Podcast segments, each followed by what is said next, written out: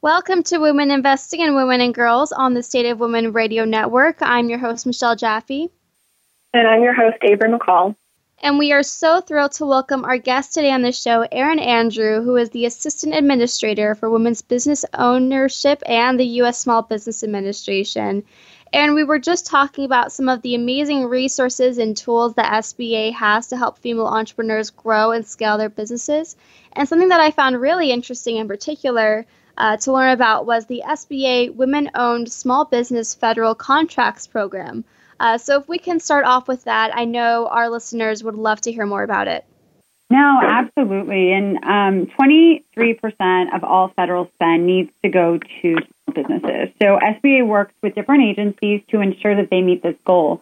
And we have separate set aside programs too, and there's a 5% set aside program um, for women owned small businesses. But let me put this into perspective a, li- a little bit. In this past year, which is what we have data for right now, full year data, in fiscal year 2015, 25.75% of the 90.7 billion of all federal small business eligible contracting dollars were awarded to small businesses. So we exceeded that 23% goal and we worked very closely with those agencies to do that.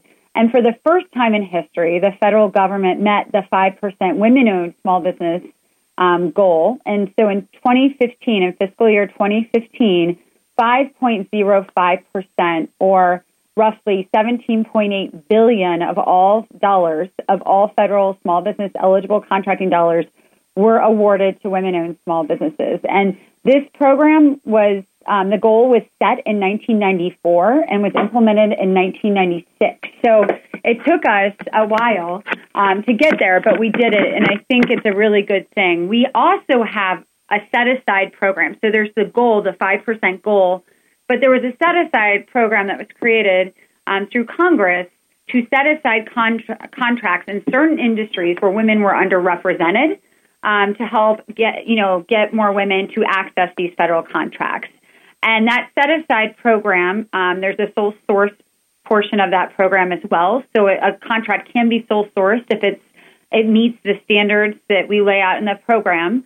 Um, and, and women can also use that program to access federal government contracts. So, but the 5% goal is made up of those that use the program and even those that don't. Just you can get a small business contract through, you know, an agency without using the set aside program. Um, and that definitely counts towards the goal. And there is more information on our set aside program on the Women Owned Small Business Set Aside program at sba.gov forward slash WOSB. So SBA.gov forward slash WOSB, and that stands for Women Owned Small Business, in case folks want to learn how to qualify, how to apply, and then how to get certified. And for that um, particular program, that set aside program, you can either self certify for it or we have third party certifiers. So there's information on how to self certify, and then there are third party certifiers. And our resource partners, our SBA resource partners, our women's business centers, small business development centers, SCORE chapters, can also help as folks are trying to learn whether to get into federal contracting A, but then also whether to get into a set aside program. We all have other set aside programs too. We have an 8A program, which is for underserved, socioeconomically underserved populations. Um, we have a service disabled veteran owned small business program. And then we also have a hub zone program. And our hub zone program is if the business is in a geographic area considered a hub zone, um, they can also receive set aside contracts. So that sometimes people decide to locate their business in a hub zone um, because they want to access federal government, you know, contracts. So that's just um, that's kind of an overview of the goal and what it means dollar wise. Wonderful. So, again, there are so many very impressive, useful tools that entrepreneurs can use. And another one that I wanted to talk about is counseling. Um, you know, maybe some business owners have drafted their business plans and think they have their internal organization all figured out. Um, but, you know, like you know, if they're not on the right track, um, that could cause some issues. So the SBA counseling services are a great use, resource for them to use for that, correct? Absolutely. And we have over 14,000 touch points across the country.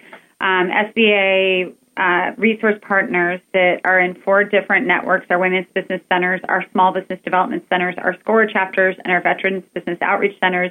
that provide low, um, free and at low cost counseling and training. And training are kind of the classroom setup, um, and counseling is one on one counseling. And so if you need help with your social media strategy and you want to take a class on how to, you know, set up your social media strategy, there are classes available. If you need help writing your business plan or you have a business plan and you want one-on-one help going over that business plan, there are resources available. If you're not sure if your financials make sense, you have questions about them, you need some guidance and you want an intro class and then maybe someone to sit down with you one-on-one to go over your individual financials for your business, there are resources available. So definitely, um, you know, our taxpayers support these resources. Entrepreneurship is so important to this country. So we feel that it's incredibly important to make sure that entrepreneurs, you know, are supported as they start and grow businesses and help impact the American economy. Excellent. So let's shift the topic more towards what specific advice you have for female entrepreneurs. We'll um, ask you some questions about that. So, Avery? Yeah, so I think you've mentioned such incredible tools that are available through SBA and the programs you all have implemented. Um, and I think it would be really helpful to just sort of get them in one concise format. So, what advice would you give for women who are just starting out, who have business ideas that they're passionate about but don't know where to begin? What, let's say, first three steps should they take?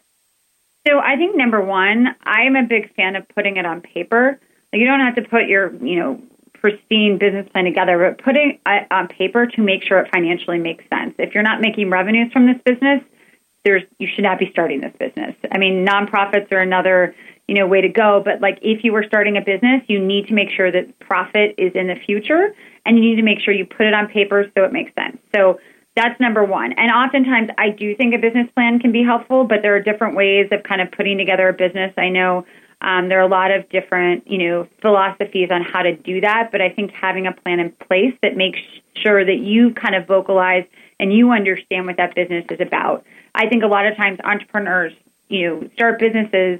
They start businesses not to usually make money. They start businesses because they're passionate about what that business is about and the impact that business can have. So it's important for everyone to be very honest with themselves, put it on paper, and understand what that means, and make make sure there's profit there. Number two, I think going and getting help is, is, is incredibly important. That's where SBA can be very, very helpful. I mean, SBA can be helpful as you put it on paper. Like I said, we have a business planner tool. We have some other online courses that can be helpful. But I think going and getting feedback on your business um, from experts who have started businesses, who work with business owners, that would be my second piece of advice. So make an appointment with an SBA resource partner. Go and see the SBA, SBA district office and get feedback. And don't be afraid to have open conversations, to take, you know, constructive criticism because you want that constructive criticism. And the that you don't want that, you know, a year out when you're still kind of spinning your wheels. You want you want that thing to be torn apart as much as possible so you can understand all the weaknesses in the plan, any scenario that could happen. And you really need to reach out to folks that can help you. So that's number two, really leveraging the resources and getting help from someone else. And then number three, where do you want this business to go? I think a mistake that we often see is there is no exit strategy. Someone will start a business and they won't understand is there exit strategy to be acquired and to sell? Is there exit strategy to do a lifestyle business for the rest of their life? Is there exit strategy to grow this business and, you know, pass it on to a family member? Is this, you know, in some cases in high growth businesses, do they want to IPO? It's I mean, there are a lot of scenarios, there are a lot of things out there, but just to think about what you want it to be, and while that could change, at least that helps you set your goal and know where you're going. Um, so those are kind of the three, but I think across all of that is really understanding how to access the capital to support your business and where it's going to come from as well. And we've talked a little bit about our lending programs. There are equity options out there. There's crowdfunding. There are a lot of resources, but really understand understanding you know, once you know it's going to make revenue, how you're going to actually fund that business, you know, at the beginning. Wonderful. I think that's some really incredibly helpful advice. Um, and I think the next question I have for you is why, what have you found to be the greatest strength of women entrepreneurs? Why do you think it's so important for women to continue to stake their claim in the business and entrepreneurial world and to go after the things that they're interested in? No, I I really think so. I, I always like to use the word power with women, and I, I think that sometimes women get a some some women get uncomfortable with using the word word power, but I think women are so powerful, and I I bring it back to this: the definition of power is the ability to act or produce an effect, and women. I think always act. They always produce an effect, whether it's in the workforce or taking care of their families or growing the economy by starting a business. And we've seen the growth rates of women have been so significant over the course of the last decade. Women are getting off the sidelines and they're getting into the game and they're starting businesses and they're they're starting to really understand how to take calculated risks in smart ways and investing in their business and growing their business. And I think that is so great. So I am very positive and excited about where women businesses are going in this country. And I think you know, a word of advice is to have the confidence to grow that business and think about growth is impacting the overall economy. I think oftentimes, you know, women like to have an impact. They like to have a positive impact on their community. And what better positive impact could you have than growing a business and hiring and providing jobs for people in your community? Um, and that is giving so much back to not only your community but this country. So I just I feel like women are driven by that sort of mission based impact, and I think starting a business very much can be that. Absolutely, I think that's so true and so impactful in my life and the women that I've interacted with and the women who are on this show and the goal of this network. Um, and I think the last thing before I pass this off to Michelle again is we are both, both Michelle and I are students. We're in college and looking at our futures, and much of this talk has been focused on women who are working to start their businesses or who have already done so. And it's incredible from our perspective to have such a growing wealth of role models and support systems for our futures. Um, for our younger listeners out there, what would advice do you think you would give to young women such as Michelle or myself who are interested in becoming entrepreneurs and or businesswomen? We need you. I mean, that would be my word of advice. we need more women starting and growing businesses, and I think. I think there's been such uh, I'm an amazing um, support network for women, um, really empowering women to start and grow, you know, um, businesses. I, I look back on history, and I'm so grateful for those in the past who, you know, take you know made sacrifices and really um, fought the good fight for all of us to pave the way. Um, whether it's you know, ensuring that women didn't need a male cosigner on a loan. That was only decades ago.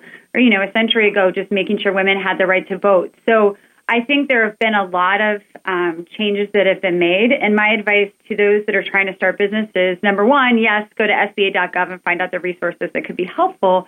But also, two, understand that there's so many women that are out there that want to give back and really want to see young women rise to, you know, the ranks start these businesses and grow these businesses because especially those of you that are just starting out um, in college or graduating you really are our future. So we really need you and we need you to be well equipped with you know the education and the resources to make sure that you're successful and to help you be as successful as possible. So definitely lean in and lean on those folks that are here to help um, and have the confidence to really take it to the next level. And think big think big and be willing to take that calculated risk that makes sense because we not only need you to start the business, we need you to grow the business and we need you to start hiring and creating more jobs.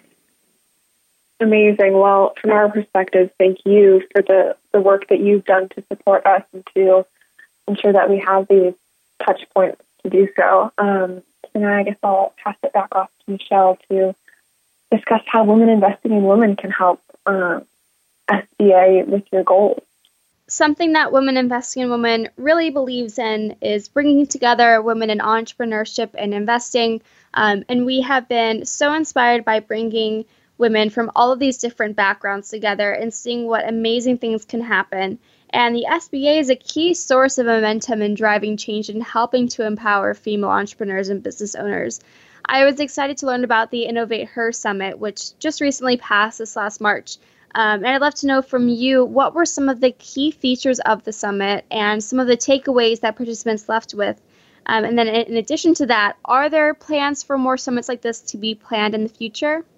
No, great question. Actually, that idea came out of a girls' weekend where we were, a couple of women were sitting around just looking at sort of the gap in the innovation space. And funny enough, um, it, it was centered around a conversation around the breast pump and how inefficient the breast pump was and how there's so many working mothers who have to deal with a loud um, breast pump, a breast pump that takes too long, where there could be a lot of innovation. And so shortly thereafter that Girls Weekend, MIT held a hackathon called Make the Breast Pump Not Suck Hackathon, which was wonderful. So luckily people are thinking about this very challenge.